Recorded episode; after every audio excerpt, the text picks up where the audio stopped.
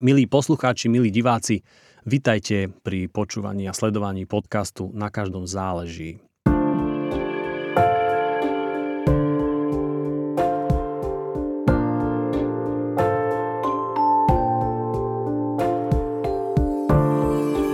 Na jednej strane vieme, že kresťanská církev, kresťanskej círky vďačíme za vznik univerzít a myšlienkový, myšlienkový pokrok v histórii ľudstva.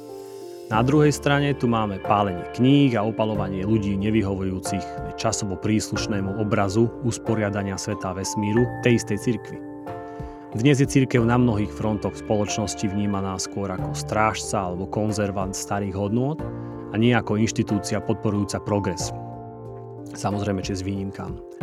Ako to teda bolo? Ako to teda je teraz? A ako to snáď bude? Rozprávame sa s docentom doktorom Miroslavom Karabom, PhD z Teologickej fakulty Trnavskej univerzity, ktorý sa zaoberá prírodnými vedami, filozofiou a teológiou a vzťahom medzi týmito disciplínami. E, dobré ráno, pán docent. Dobré ránko, ďakujem za pozvanie.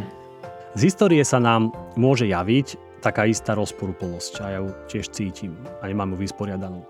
Náboženstvo alebo církev na jednej strane bola dlhé stáročia na čele pokroku a inovácií, alebo aspoň to mnohí tvrdia tak, no neskôr sa a, ale akoby stala brzdiacim prvkom.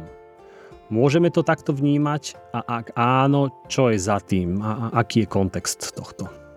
Ja by som začal trošku obšírnejšie.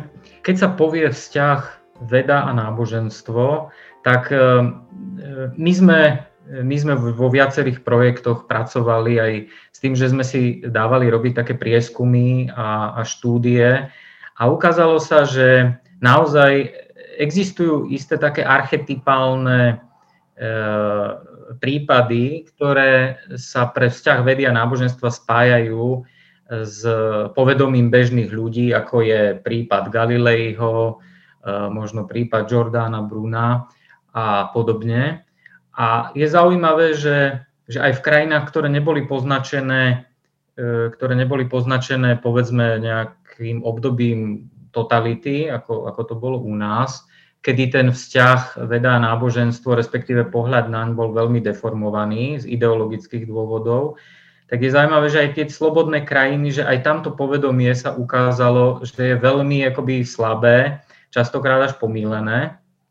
Myslím, v 90. rokoch e, sa robila, robil nejaký, nejaká anketa vo Veľkej Británii, v Spojenom kráľovstve, a jedna z otázok bola, ako zomrel Galileo Galilei. Myslím, že viac ako 90% respondentov si bolo istých, že Galileo Galilei bol upálený e, církvou. Čo teda nie je fakt, fakticky pravda, nič také sa nikdy nestalo, len to poukazuje na to, ako, ako je to plné takých rôznych e, mýtov a, a presvedčení, ktoré nestoja teda na žiadnom základe. Čiže ak sa chceme pozrieť na túto problematiku, tak e, ja by som začal e, teda tým, že, že máme tu akoby dve, e, máme tu dve oblasti ľudskej kultúry. Jedno je náboženstvo a vo všeobecnosti nejaké náboženské presvedčenia, viera a podobne. A na druhej strane tu máme tú vedu. A obe sú to aspekty ľudskej kultúry, to znamená, takto k ním aj treba pristupovať. Majú niektoré veci spoločné a niektoré veci majú odlišné ja by som poukázal na tie odlišnosti v prvom rade a to, že keď sa pozrieme do histórie, tak viac menej e, náboženstvo nachádzame v kultúrach od pradávna. Dokonca ukazuje sa, že, že neandertalský človek e, pochovával svojich zomrelých s, s určitými predmetmi, to znamená, predpokladá sa, že tam mohol byť aj nejaký kult, nejaká náboženská predstava a podobne. Na rozdiel od náboženstva veda, veda vzniká až na určitom stupni vývoja tej spoločnosti. Spoločnosť musí proste dosiahnuť nejaký stupeň, aby sa tam objavilo aspoň z časti to, čo spada pod definíciu, pod definíciu vedy. A to, aby sa objavila tá veda, na to musia byť e, teda splnené určité konkrétne podmienky, ktoré e, veľmi dobre analyzoval e, jeden filozof 20. storočia, matematik a filozof Alfred Whitehead, e, ktorý vlastne ukázal, ako sa ten židovsko-kresťanský rámec a to videnie sveta, ktoré prináša, stálo podkladom preto, aby sa mohla objaviť veda, alebo to, čo dnes nazývame sekulárna veda. Iba zo dva, zo tri príklady z tej analýzy uvediem. Napríklad ukázal, že, že ten proces sekularizácie, to je, to je slovičko, ktoré je dnes medzi kresťanmi synonymom niečoho diabolského. Proste keď sa povie sekularizácia, tak to je, to je zlý... Menej ľudí v kostoloch. Áno, presne. Menej ľudí v kostoloch, a menej ľudí pristupujúcich ku sviatostiam u katolíkov a podobne. No a Whitehead napríklad ukázal, že, že ten židovsko-kresťanský rámec vlastne začína tú sekularizáciu, pretože keď si zoberiete prvé kapitoly knihy Genesis, kde máme dve správy o stvorení sveta, ktoré sú mimochodom inkompatibilné, to je ďalší, ďalšia zaujímavá vec, tak, e, tak vlastne sa sekularizuje všetko ostatné. To znamená, že e, to, čo v okolitých národoch je zbožstvené, či už sú to nebeské telesa, príroda, stromy, rieky a podobne, tak toto všetko sa v tom židovskom a neskôr kresťanskom kontexte sekularizuje. Proste prestáva to byť božstvom, dokonca je prísne zakázané, aby to bolo nejako zbožstvované, pretože existuje iba jeden boh ktorý je stvoriteľom toho všetkého a to ostatné je v istom zmysle sekulárne. Čiže to je veľmi dôležitý predpoklad, um, pretože keď, keď uh, poviem to tak na takom príklade, že nikdy z vás, sa z vás nestane biológ, ak budete vstupovať do lesa ako do čarodejného prostredia, v ktorom žijú víly, škriatkovia, elfovia a v ktorom stromy sú nejaké magické a podobne. Biológ z vás sa z vás stane až vtedy, keď k nemu pristúpite čisto sekulárne. Ako k nejakému, nejakému biotopu, v ktorom sú rastliny, stromy, živočíchy a skúmate to takým spôsobom. Čiže to je jedna z vecí, s ktorou prichádza tento židovsko-kresťanský rámec. Mm, môžem spomenúť aj, aj, aj ďalšie, napríklad to, že Eh, presvedčenie o tom, že za, za týmto svetom stojí nejaký racionálny tvorca. To je veľmi dôležité, pretože z toho sa potom odvodzuje alebo implikuje presvedčenie o tom, že tento svet má racionálnu štruktúru. To znamená, že on je rozumovo usporiadaný. Inak povedané, že to nie je len akoby nahádzané jedno na druhé, ale že ono to má nejakú racionalitu a keďže to má racionalitu, tak my ju môžeme objavovať a my môžeme akoby sa dopracovať k poznaniu tých zákonitostí, ktoré v tom svete fungujú. A to je princíp vedy. Ak by sme neverili, že svet je racionálny jednak a jednak, že zajtra bude vyzerať tak, ako vyzerá dnes, tak veda by nemala zmysel. Ak dnes všetky veci padajú na zem, ale nie som si istý, či to tak bude zajtra, tak aký zmysel má skúmať, prečo padajú? No, mm-hmm. Žiaden. A vy, ho, vy hovoríte teda, že židovsko-kresťanský podklad rozmýšľania dal, mm, dal základy tomuto rozmýšľaniu, že môžeme veriť, že to má teda nejaký racionálny zmysel, logos možno, že a, a teda to má význam racionálne skúmať? Áno, presne tak.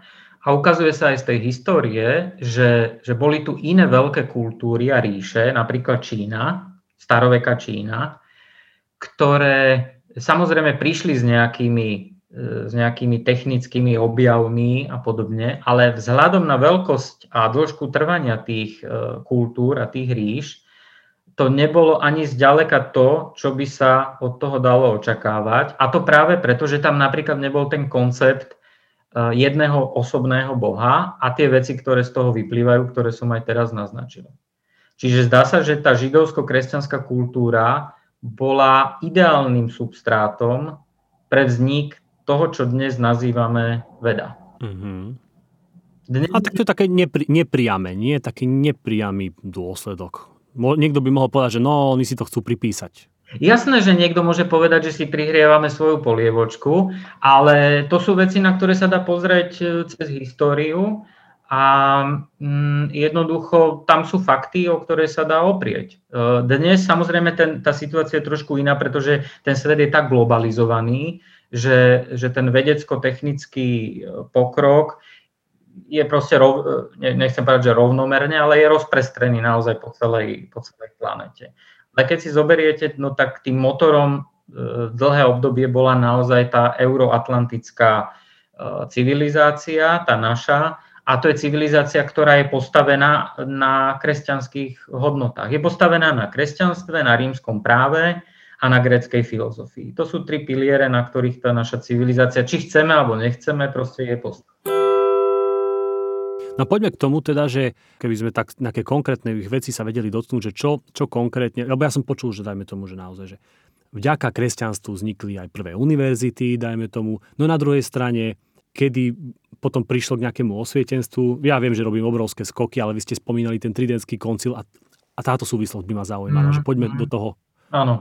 No som rád, že spomínate práve tú ideu univerzity, lebo to je tiež kresťanská idea, ktorá ktorá je, to je, to je proste úžasná myšlienka. To je myšlienka vytvoriť, e, vytvoriť nejaké miesto alebo nejaké spoločenstvo, lepšie povedané ľudí, ktorí kriticky premýšľajú všetko. To znamená od, od bežného života až po tie najvyššie otázky toho, prečo sme tu a či Boh existuje, ak existuje, aký je a podobne. E, my máme niekedy trošku zdeformovaný pohľad na tú históriu, e, keďže stredovek sa nám spája akoby s takým, že to je obdobie temna, v ktorom sa nič pozitívne nestalo, akurát vieme, že nejaký, nejaké morové epidémie tu prebiehali, že hygiena bola slabá a že proste tí ľudia žili v porovnaní teda s neskoršími obdobiami pomerne biedne. E, to je trošku nepravdivý obraz, ono e, minimálne ten vrcholný stredovek reprezentuje práve e, rozvoj tých univerzít a slobodného myslenia. Skôr k tomu posunu, tak ako ste naznačili, dochádza na začiatku novoveku, kedy, kedy sa akoby začína oddelovať uh, sekulárna veda od teológie a aj od filozofie. A je to obdobie, v ktoré je sprevádzané reformáciou v Európe, následnou protireformáciou No a z toho potom začínajú vznikať tie problémy, ktoré v podstate si nesieme až, až do dnes. Áno, ten Tridentský koncil, ten tam zohral dôležitú úlohu. Ten vlastne má akoby rozvinúť tú protireformáciu, čo bola reakcia na, na, na Lutera a teda ďalších reformátorov. A negatívom, veľkým negatívom je, že mnohé tézy eh, Tridentu a potom teda aj nasledujúce eh, sa vychádzajú z tzv. antropologického pesimizmu. Čiže z postoja, v ktorom primárne nedôverujete človeku. Poznáte to, že sa medzi bežnými ľuďmi aj hovorí, že podaj prst a zobere celú ruku.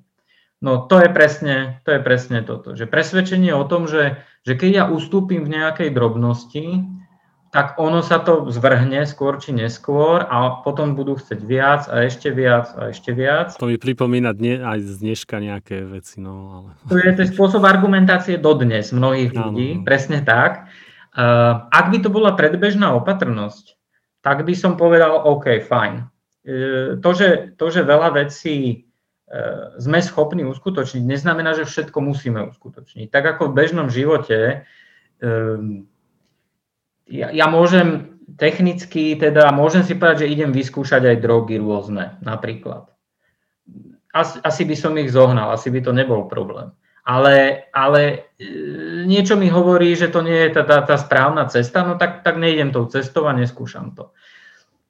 Ak by to bola táto predbežná opatrnosť, tak by to bolo celkom v poriadku. E, bohužiaľ, tie, tie procesy a ten, ten antropologický pesimizmus, oni sa stali zámienkou na blokáciu všetkých možných, všetkého progresu. Proste povedalo sa naozaj, ak ustúpime v tomto, tak potom bude nasledovať tento ďalší krok. Sa, že ako keby, že církev povedala, že ak ustúpime tak protestantské církvy, ako aj e, katolická církev od toho tridentského koncilu viac menej sa stávajú najsilnejším retardačným prvkom, ktorý brzdí ten vývoj. No a tým, že dochádza k osamostatneniu tej sekulárnej vedy, tak vlastne ako keby sa tu ponúkajú dve cesty. Jedna je tá tradičná v úvodzovkách a to je tá retardačná a druhú, druhú reprezentuje tá veda, ktorá získava postupne sebavedomie A to sebavedomie získava naozaj prirodzene, pretože množstvo tých poznatkov, ktoré tá veda má, ktoré vie vysvetliť, sa od začiatku novoveku začína exponenciálne zvyšovať.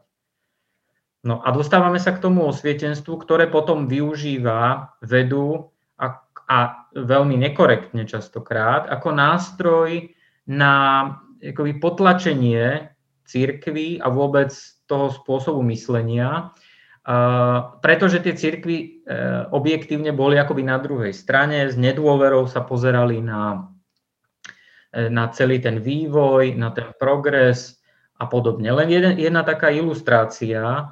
E, na katolických univerzitách sa heliocentrický model mohol začať prednášať, myslím, v nejakých 20. rokoch 19. storočia. E, jednoducho povedané, to už nikoho nezaujímalo. To, to, bol, to je proste tá reakcia, ktorá prichádza veľmi, veľmi neskoro a ktorá potom skôr svedčí o tom, že ten reagujúci nestíha. Takže, takže postupne, postupne sa vyvinul, vyvinula akoby taká konfliktná atmosféra, v ktorej aj v povedomí bežných ľudí máte dve strany. Na jednej strane sú akoby tie tradičné církvy, či už katolícka, protestantské a podobne, ktoré reprezentujú akoby to, to zastaralé a na druhej strane sa zobrala tá veda, ktorá objektívne v mnohých aspektoch reprezentovala to nové, ale zároveň bola použitá ako kladivo e, na to, na to, na to staré, na to tradičné. No a um, navyše do toho potom vstúpila v 19. storočí uh, z, z vied, ktoré sa zaoberali neživou hmotou, fyzika, chémia a podobne. V 19. storočí do toho vstupuje veľmi dôležitá prírodovedná teória a to je evolučná teória. No a s touto sa zase e, církvy na, na ňu narážajú, dochádza, dochádza zase ku konfliktu. Um, prvá církev, ktorá, sa, ktorá vlastne narazila na evolučnú teóriu, bola anglikánska církev ale teda samozrejme postupne na ňu reagujú aj katolická církev, protestantské církvy. No a tá reakcia je častokrát veľmi e, nešťastná, odmietavá, a priori odmietavá a zase to chce zhruba tých 100 rokov, aby, aby tie církvy sa s tým viac menej vyrovnali a aby tá ich reakcia bola primeraná. A to, ak, ak môžem, a opravte ma, ak hovorím zle, vychádza jednak aj z nejakého a, príliš povrchného, plochého alebo doslovného čítania Biblie alebo interpretácie biblických textov, napríklad kníh Genesis a stvorenia a podobne, hej, keď tam niekto počíta roky, aká stará bola Zem a podobne, používa to ako, ako fyzikálnu knihu. A, a možno aj z iných dôvodov. No na druhej strane, d- ešte dnes, myslím si, v niektorých eh, štátoch eh, Spojených štátov amerických hm, sa vyučuje dokonca na univerzite je ako právo, že obi dva spôsoby, hej, že ten stvoriteľský a ten... Áno. Eh, existujú, existujú skupiny konzervatívnych protestantov, najmä v Severnej Amerike, ale určite nájdete aj medzi katolíkmi ľudí, ktorí dodnes akoby tvrdia, že, že žiadna evolúcia neexistuje, Pán Boh to stvoril ako zoologickú záhradu a botanickú záhradu, povkladal tam proste tie zvieratá, človeka upatlal z hliny, vdýchol mu dušu, tak, jak je to doslova napísané a za 6 dní bolo hotovo. E, no, ak sa rozprávam s takýmito ľuďmi, tak, tak ja sa im snažím predstaviť akoby tú evolučnú alternatívu. Jednak zistujem, že, že takmer nič o tom nevedia, E, majú veľmi, veľmi chabé informácie o tom, také zjednodušujúce, že človek vznikol z opice a podobne, žiadna evolučná teória netvrdí. A e, na konci toho nášho rozhovoru sa ich zvyčajne spýtam, že či pre nich nie je príťažlivejšia tá myšlienka, že za tým všetkým, čo tu vidíme okolo seba a čo je objektívne nádherné, veď keď sa proste ideme prejsť do Malých Karpát, na jar alebo na jeseň, tak, tak človek, ktorý nie je úplne plochý, predsa musí proste mať nejaký pocit krásna, už len z tých stromov a z tej prírody. Tak či, či, tá, či tá teória, že, že za tým všetkým je Boh, ale nie takým jednoduchým spôsobom, ako, by sme si to možno predstavovali, ale oveľa komplikovanejším a to takým, že, že vkladá do tej hmoty tú schopnosť vyvíjať sa a ísť akoby nejakou cestou od jednoduchších ku komplexnejším formám života, že či toto náhodou nie je ešte dokonca príťažlivejšia aj pre nás kresťanov príťažlivejší pohľad. A nie len dokonca z pozície, z perspektívy dneška, ako vidíme, či, či ako stvorené alebo ako vyvinuté. A vôbec tam nemusí byť eliminovaný e, nejaký, nejak, nejaký fenomén božstva, ale práve do budúcnosti je to, je to ešte o to zrušujúcejšie. Mm. Keď, keď, a aké, aké dôsledky z toho môžeme vyvíjať. No a to tiež rozoberajú niektorí autory a Áno, áno. No ukazuje sa, že naše predvídanie budúcnosti väčšinou je veľmi, veľmi slabé a nepresné. E, v 50. rokoch, keď sa robili, e, robili aj medzi bežnými ľuďmi také štúdie, alebo ako to nazvať, že ako si predstavujú, že, že budú žiť ľudia v roku 2000, čo nebolo, nebolo veľa rokov dopredu, tak e, ukázalo sa, že tie aspekty, ktoré si tí ľudia mysleli, že budú úplne iné, napríklad, že doprava, tam si predstavovali, že už budeme lietať na nejakých e, takých... Osobných... Áno, áno. Že, že v tomto sa to v princípe, ako tie autá sú samozrejme lepšie a rýchlejšie a úspornejšie a podobne, ale v princípe to ostalo rovnaké kdežto iné aspekty, o ktorých tí ľudia vôbec netušili, tie úplne zmenili náš život. Zoberme si to, že, že sa objavili počítače, ktoré z obrovských strojov sa stali, sa stali v podstate našou súčasťou. S mobilom, bežný človek e, sa s mobilom zobúdza, aj s ním zaspáva a keď cestuje, tak si v ňom pozera, keď niečo potrebuje e, cez neho. Proste to, čo, to čo, na čo sme vymysleli telefón, na telefonovanie, tak to je dnes 1% z tých funkcií, na čo ho používame. No a poďme, vráťme sa mm, k tej, tomu kresťanstvu a vede. Čo dnes a kresťanstvo a veda? Ako sa dnes kresťanstvo stavia mm. k vede? Mm. Ak sa to dá nejako generalizovať, no. Áno, áno. No tak ako som naznačil, kresťanstvo prešlo akoby teda určitým e, vývojom aj v tých ostatných storočiach a e, môžeme povedať, že ten všeobecný trend je taký, že s tými prírodnými vedami e, sa kresťanstvo plus mínus vyrovnalo, možno aj zmierilo. V mnohých oblastiach naozaj tam funguje celkom dobrý dialog medzi teológmi, filozofmi, prírodovedcami.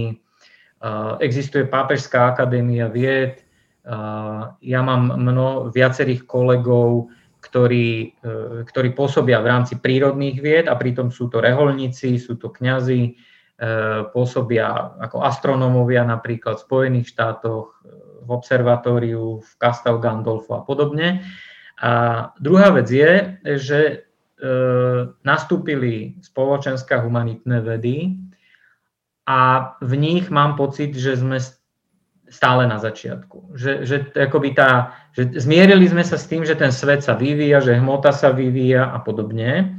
A teraz e, tie humanitné a spoločenské vedy zrazu priniesli ale úplne iný pohľad na človeka ako jednotlivca, na spoločnosť a podobne. Keby ste mali e, v jednej vete povedať, v, v čom úplne iný? E, úplne iný v tom, že, že sa ako keby oveľa viac zvýraznila zvýraznila tá ne, neukončenosť človeka. My sa síce rodíme ako ľudia, ale jednak každý z nás sa rodí ako, ako individuum, ktoré je neporovnateľné s, s iným. Zoberte si len súrodencov v rámci rodiny. Gény majú plus minus rovnaké, vyrastajú v rovnakom prostredí a keď sa potom na nich pozriete ako na dospelých ľudí, častokrát oni sú úplne rozdielni. Každý v inej oblasti sa uplatnil, povahové vlastnosti iné a tak ďalej a tak ďalej. No a e, tá dynamika, ktorú, na ktorú poukazujú tieto humanitné a spoločenské vedy, tá, tá bola dlhodobo zanedbávaná. My sme brali človeka ako proste esenciu, je to človek zo svojej podstaty, je tam niečo nemenné a podobne, ale, ale jednoducho ten človek sa neustále vyvíja a vyvíja sa aj podľa toho, ako sa vyvíja to, ten svet okolo neho. Proste my nemôžeme môžeme, ale e, porovnať človeka 21. storočia s človekom 12. storočia. Keby sme ich postavili vedľa seba, tak fyzicky, keby sme teda toho človeka zo stredoveku trošku upravili, tak fyzicky oni by sa ako veľmi nelíšili, akurát teda ten človek z 21. storočia by bol pravdepodobne vyšší a, a proste mal byť takú pevnejšiu stavbu, pretože máme bohatšiu stravu a podobne. Ale v tomto by nebol veľký rozdiel. Ale ich po, oni by videli okolo seba úplne rozdielne ten svet. Čiže, čiže v, tomto, v tomto zmysle e, e, musíme postupne, dúfam, že sa to stane, že církvy teda zareagujú na to, že, e, že ten náš pohľad na toho človeka E, sa teda takto mení. E, môžem dať jeden taký príklad, aby sme mm-hmm. neboli len na tej všeobecnej no, áno. Um, neviem, ako je to v protestantských církvách, lebo ja som katolík, takže uh, tá tradícia je pre mňa najbližšia.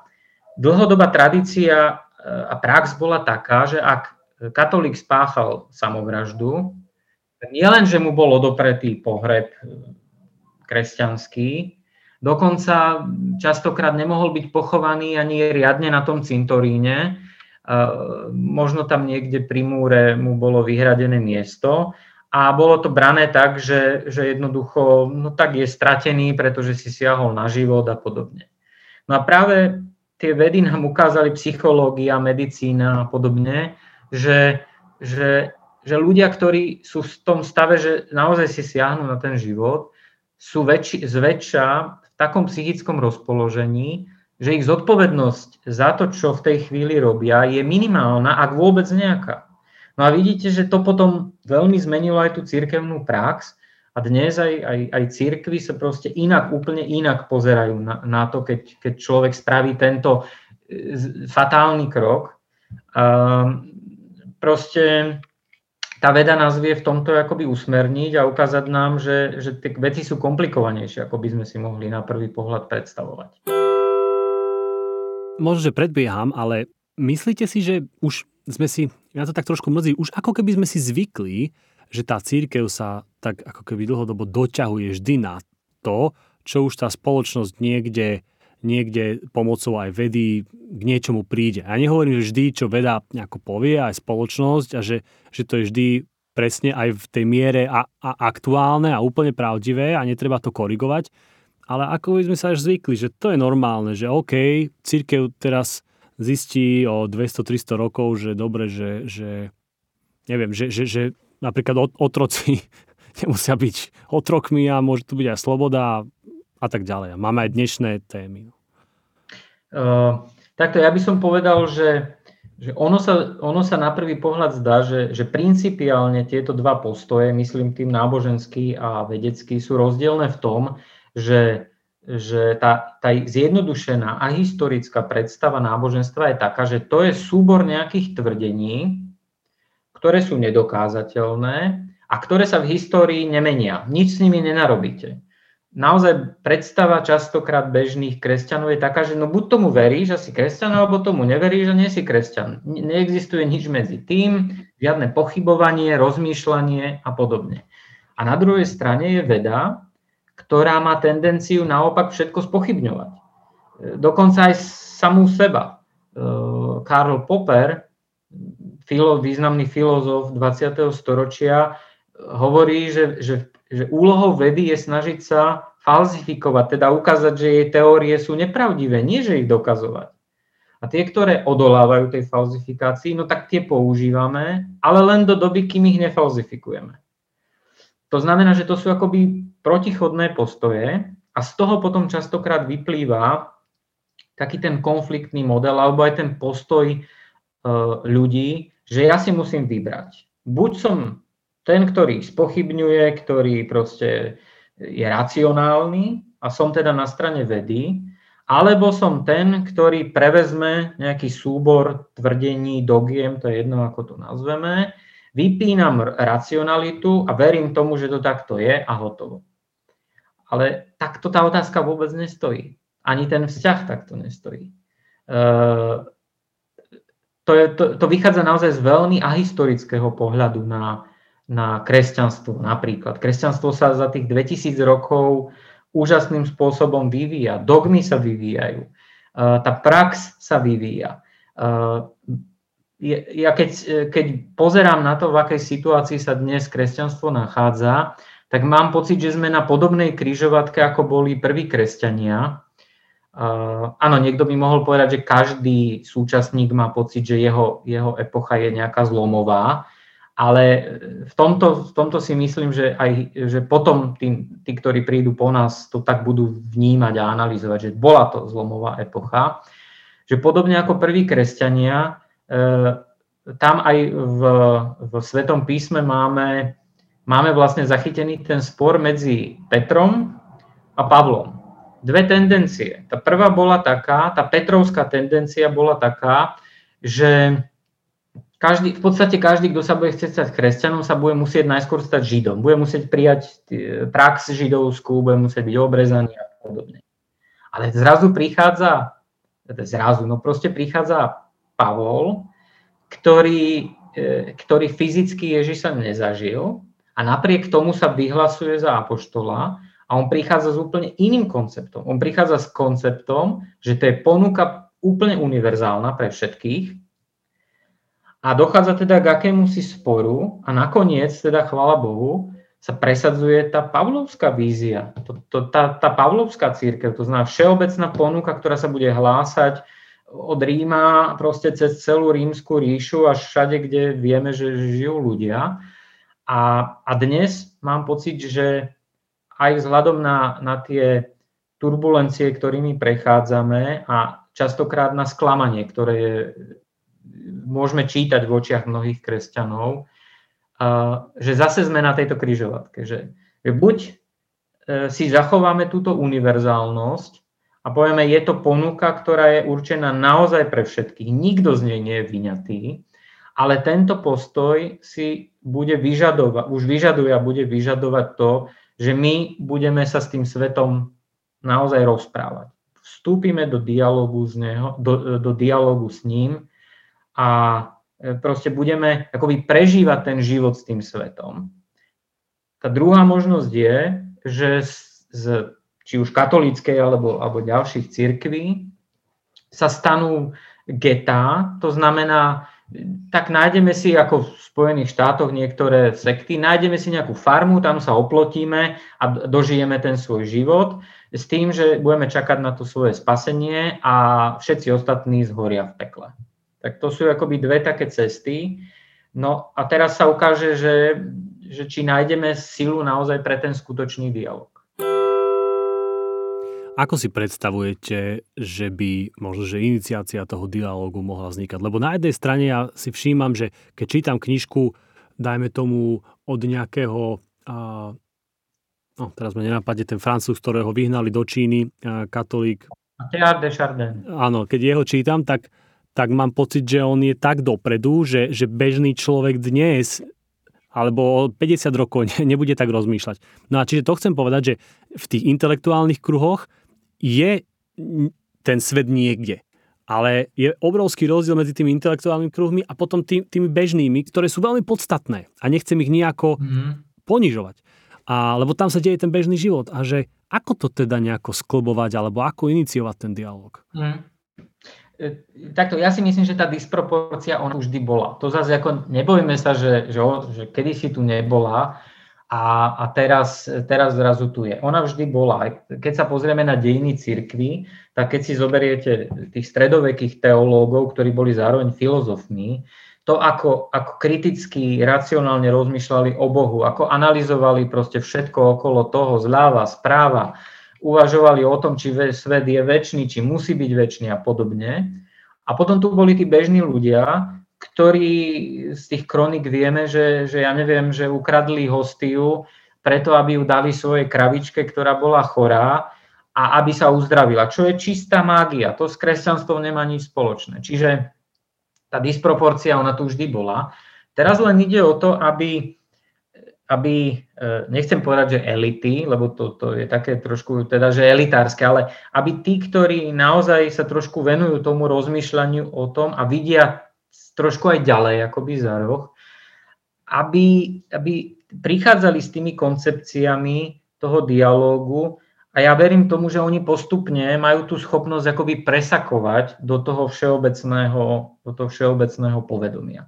Tam je ale dôležité to, že, že ja zdôrazňujem, že to musí byť naozajstný dialog, nie imitácia dialogu, lebo to, čo my dnes robíme často, nazývame to dialogom, to je, to je proste, to je ilúzia, to nie je dialog.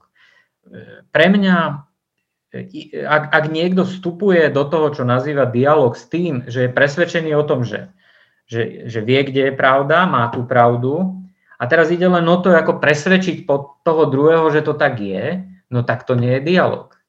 To, je, to, to s dialogom nemá nič spoločné. To znamená, že ono si to vyžaduje e, akoby istú mieru pripustiť, pripustiť istú mieru spochybnenia aj tých svojich základných presvedčení, čo uznávam, že nie je ľahké.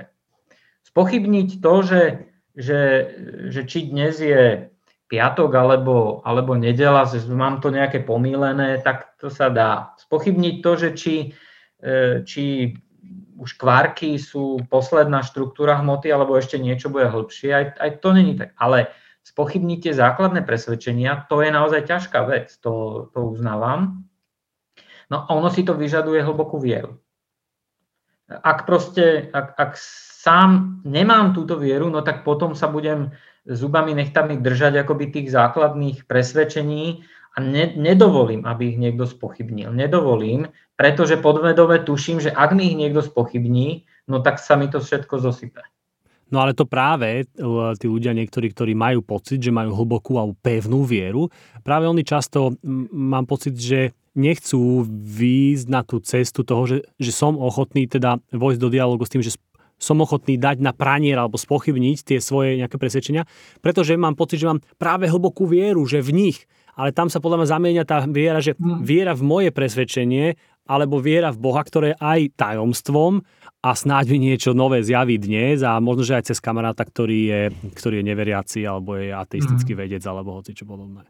Áno, to je, to je presne to presvedčenie, e, základné presvedčenie, ktorom sa čo aj ja líšim od týchto ľudí je v tom, že ja si myslím, že nikto z nás nie je schopný uchopiť v plnosti pravdu.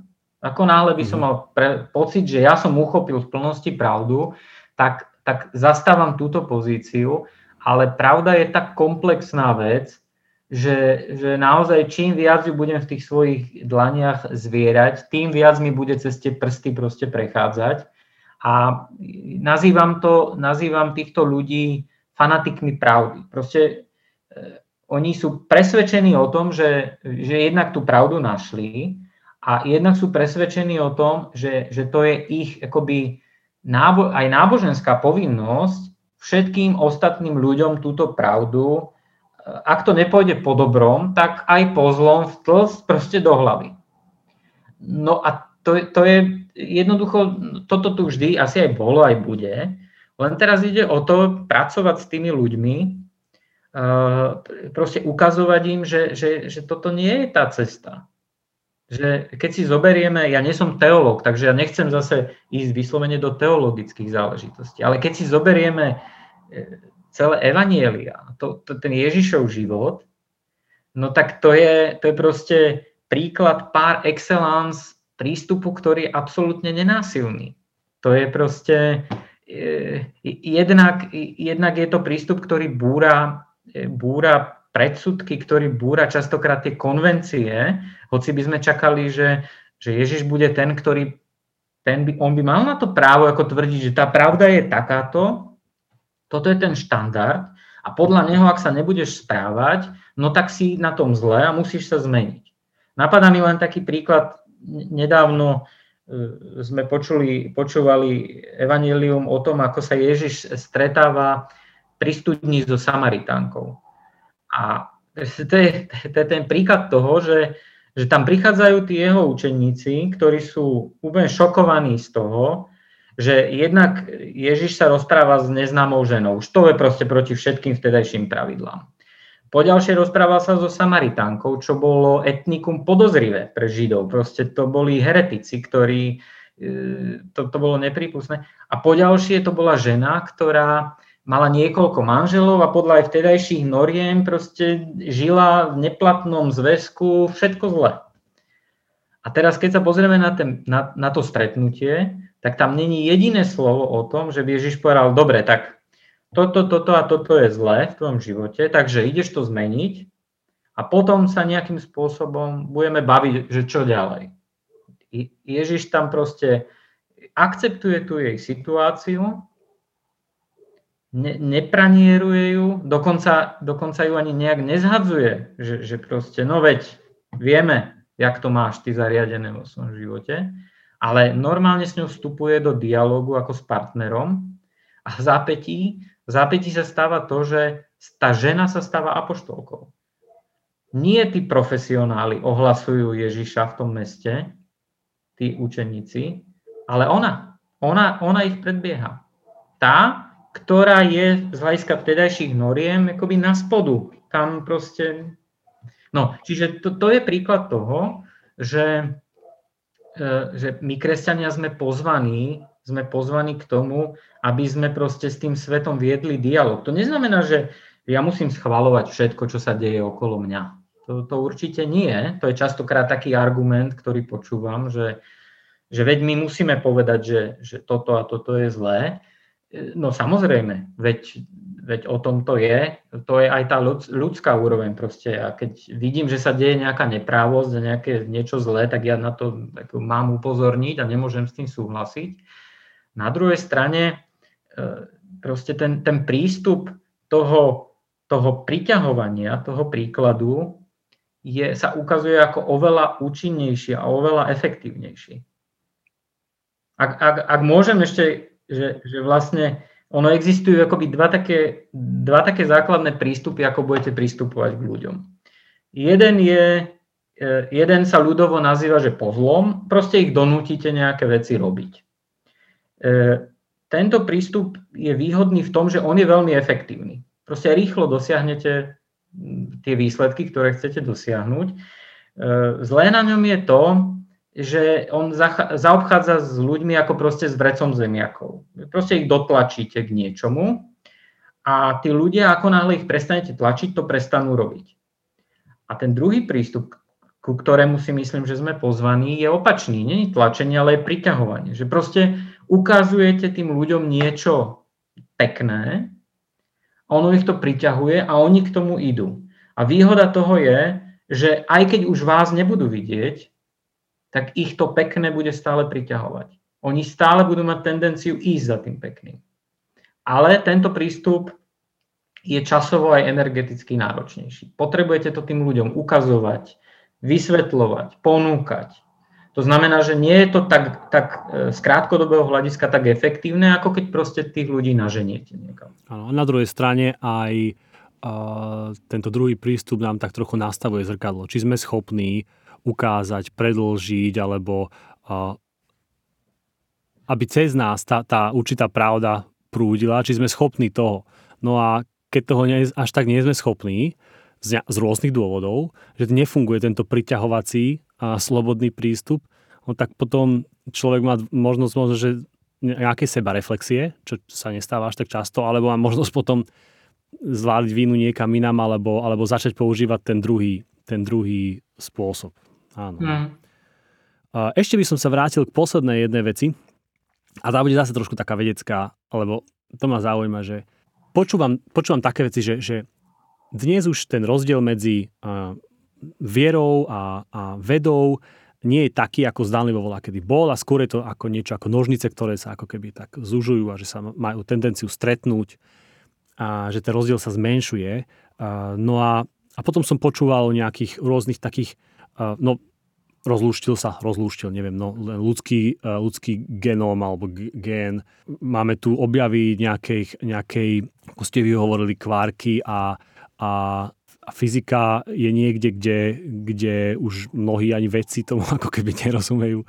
A, a, a to sú strašne fascinujúce veci, a keď im nikdy nerozumiem, že čo by ste vypovedali, že je dnes také, čo aj v prieniku tej viery, aj tej vedy je, čo je horúce, čo žije, čo je fakt, že fascinujúce a zároveň, aký tam vidíte nejaký presah do budúcnosti. Že trošky, troštičku si tak akože až tak, staňte sa, že, že tým, ktorý si odváži povedať niečo, čo by ste možno, že v prednáškovej miestnosti nepovedali alebo vo vedeckom časopise, lebo to musíte nejako podložiť, ale ako osobne, čo vás fascinuje? Mm-hmm. No, ja si, ja si myslím, že, že tá, tá základná téza, ktorá nás, ktorá nás vlastne ťahá dopredu, je jednak to presvedčenie o tom, že, že ten svet, v ktorom žijeme, je racionálny, tak ako som hovoril. Ale dôležitá vec, ktorá sa k tomu pripája, je, že, že my žijeme v jednom svete. E, vysvetlím, čo tým chcem povedať. E, rozpolteno, akákoľvek rozpoltenosť človeka skôr či neskôr prestane baviť. E, že, že keby v tom dialogu veda a náboženstvo taký ten postoj, v ktorom ja idem do kostola, no tak som veriaci, tam sa modlím, som na omši alebo na nejakých obradoch a tam som akoby veriaci, ktorý príjma tie základné tézy, vypína rozum a zapá, zapína vieru. A potom strich vychádzam z toho kostola do toho bežného života a tam zase vypínam akoby tú, tú vieru a, a zapínam ten rozum, lebo však musím byť racionálny aby som mohol vôbec žiť v tom, v tom svete bežnom, no tak to je postoj, ktorý si myslím je, je pre každého človeka neuspokojujúci. Je, to, je, to, je, to je proste schizofrénia. Ako keby, ako keby sme sa prepínali medzi dvoma alebo viacerými svetmi. To človeka neuspokojuje. Preto nás to aj ženie ďalej akoby hľadať tie odpovede, ktoré budú popisovať ten svet naozaj ako jeden, ako jednotný. Ak ako kresťan verím, že celý tento svet, všetko, čo vidím okolo seba, je nejakým spôsobom, aj keď odlišným od tej jednoduchej predstavy toho, tej, toho opisu, ktorý máme v knihe Genesis, ale verím, že za tým je ten stvoriteľ, no tak potom mňa to musí, e, musí ma to poháňať k, k nájdeniu toho pohľadu, v ktorom bude, e, v ktorom bude e, kompatibilne spojené to, to, ako ten svet vysvetľuje veda a to, ako sa na ten svet pozerá, aj to moje, to moje presvedčenie, to náboženstvo, tá viera a podobne. Čiže, čiže ja si myslím, že toto je ten základný motiv, ktorý, ktorý nám nedovolí akoby v tom zastať.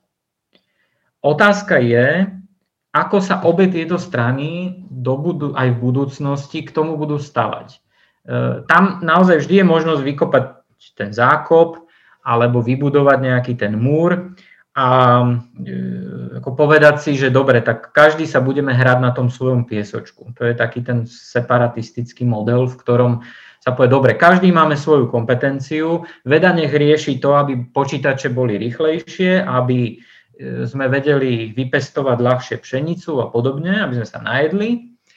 A náboženstvo bude riešiť to, že čo je dobré a čo je, čo je zlé a a čo bude po smrti a podobne.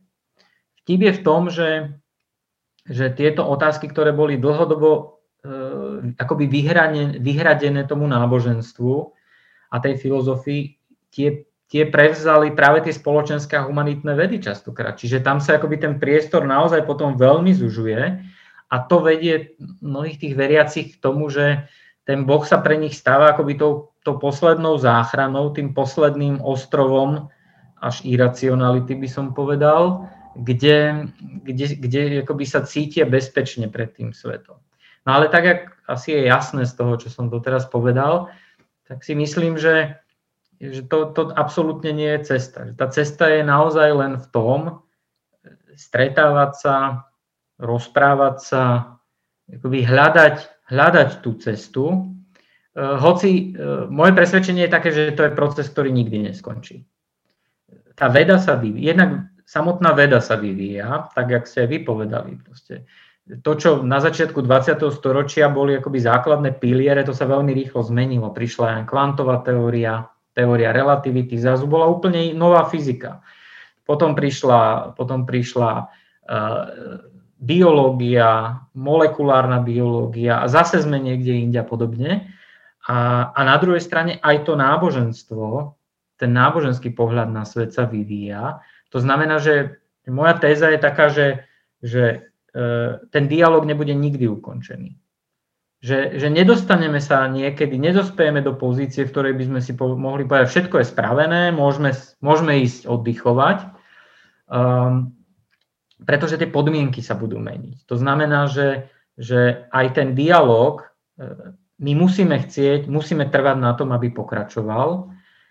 A čo prinesie budúcnosť, no ja si veľmi netrúfam, netrúfam povedať, že čo prinesie budúcnosť, pretože uh, ukazuje sa, že proste že neexistuje nejaký mechanizmus, ktorý by, ktorým by sa dala, dal popísať čo je vývoj spoločnosti. Že, my, nám, že existujú nejaké tendencie, to je pravda, ale tie tendencie sa môžu, e, poviem to tak, že za sekundu zmeniť, pretože príde, e, príde napríklad pandémia.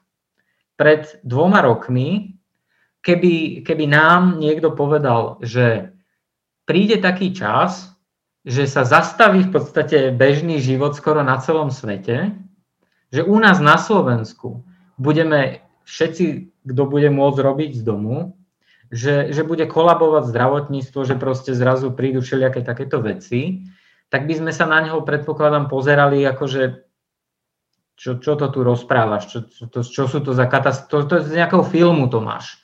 To je dobrý scenár pre nejaký hollywoodsky film, ale to s realitou nemá nič spoločné.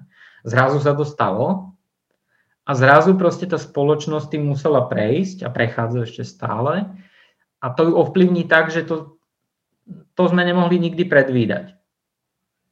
Takže ja sa trošku alibisticky teraz vy, vyhýbam tej, tej odpovedi na tú otázku. Neviem. Neviem.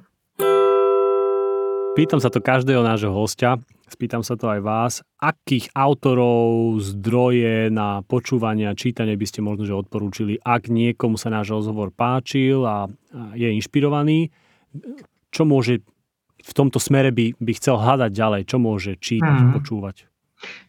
Ja by som, ak, ak môžem, ja by som si dovolil povedať o jednom projekte konkrétnom, ktorý, na ktorom vlastne v podstate už niekoľko rokov pracujem so svojimi kolegami, najmä z, z katedry filozofie, ale ešte aj s niektorými inými z našej fakulty a aj s ľuďmi mimo fakulty, ktorý v posledných, e, v poslednom roku vlastne začal e, nadobúdať také reálne kontúry. E, ten projekt bežal akoby na, na iných úrovniach, ale smeruje to k tomu, že, že naozaj chceme, chceme vytvoriť až nejaký inštitút, ktorý by práve tieto otázky, o ktorých sme aj dnes hovorili, aj otázky e, toho, toho ďalšieho vývoja spoločnosti a podobne, riešil na, na rôznych úrovniach, aj na tej úrovni akademickej, aj na tých úrovniach, ktoré potom sa derivujú, teda vyplývajú z, tej, z tejto úrovne, to znamená na tých úrovniach,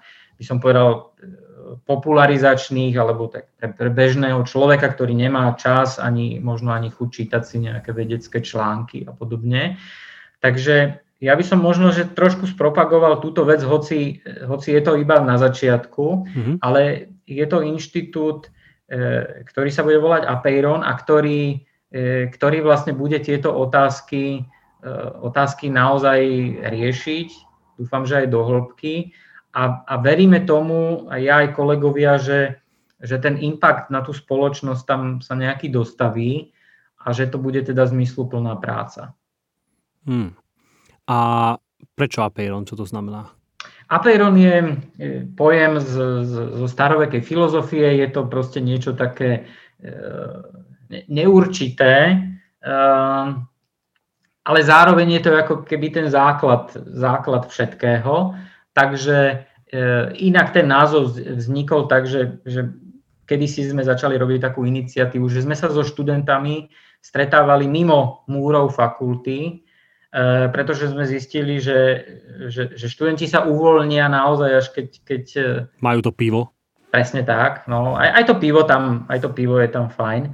A, a začali sme debatovať s nimi naozaj na témy, ktoré sa nám zdali aktuálne tí študenti začali prichádzať s témami, ktoré ich oslovili, ich zaujali a e, z toho sa vlastne vyvinul postupne, postupne hmm. tento. Hmm. A kedy môžeme vidieť nejaké prvé výstupy alebo happeningy, alebo ako to Takže, nazvať?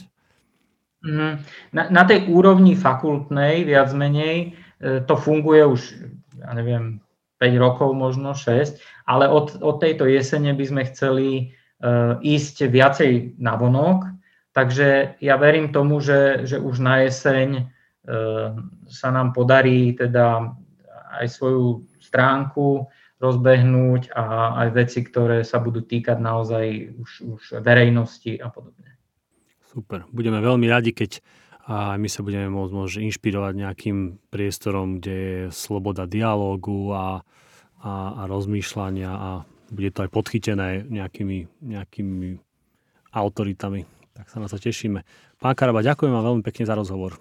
Ja ďakujem za, za pozvanie a teším sa, že sme mohli takto spolu trošku porozprávať a, a snáď, snáď to teda prípadným poslucháčom zase trošku akoby otvorí niečo, niečo nové a inšpiruje ich to k tomu, že, že nie, že by som im ja tu dával nejaké odpovede, mm. ale skôr ja, ja to beriem ako, ako poz, pozvanie na nejakú cestu. Proste to už je potom na tých ľuďoch, aby vykročili na tú cestu a aby, a, aby, aby hľadali tie odpovede, aby si čítali niečo, počúvali, to už podľa možností. Takže ďakujem ešte raz. Ďakujem my a teším sa aj na budúce. Takže veľmi rád sa vám ozvem niekedy na budúce. Počúvali a pozerali ste podcast Na každom záleží o kresťanstve a vede. Vaše nápady, otázky a pripomienky nám môžete posielať na e-mail gabriel.jpk.sk Budeme vám veľmi vďační, ak nás podporíte. Môžete tak urobiť na www.jpk.sk lomeno chcem podporiť. Ak môžete, pomôžte nám šíriť náš podcast na sociálnych sieťach, pošlite epizódu priateľom a ohodnúte náš podcast na Apple Podcasts. Nám tým pomôžete a aj, asi aj iným, pretože na každom záleží. Majte sa krásne a nech nám pôvod existencie daruje milosť držať sa pravdy, silu a odvahu prekračovať svoj tieň a rásť tak v láske na jeho podobu.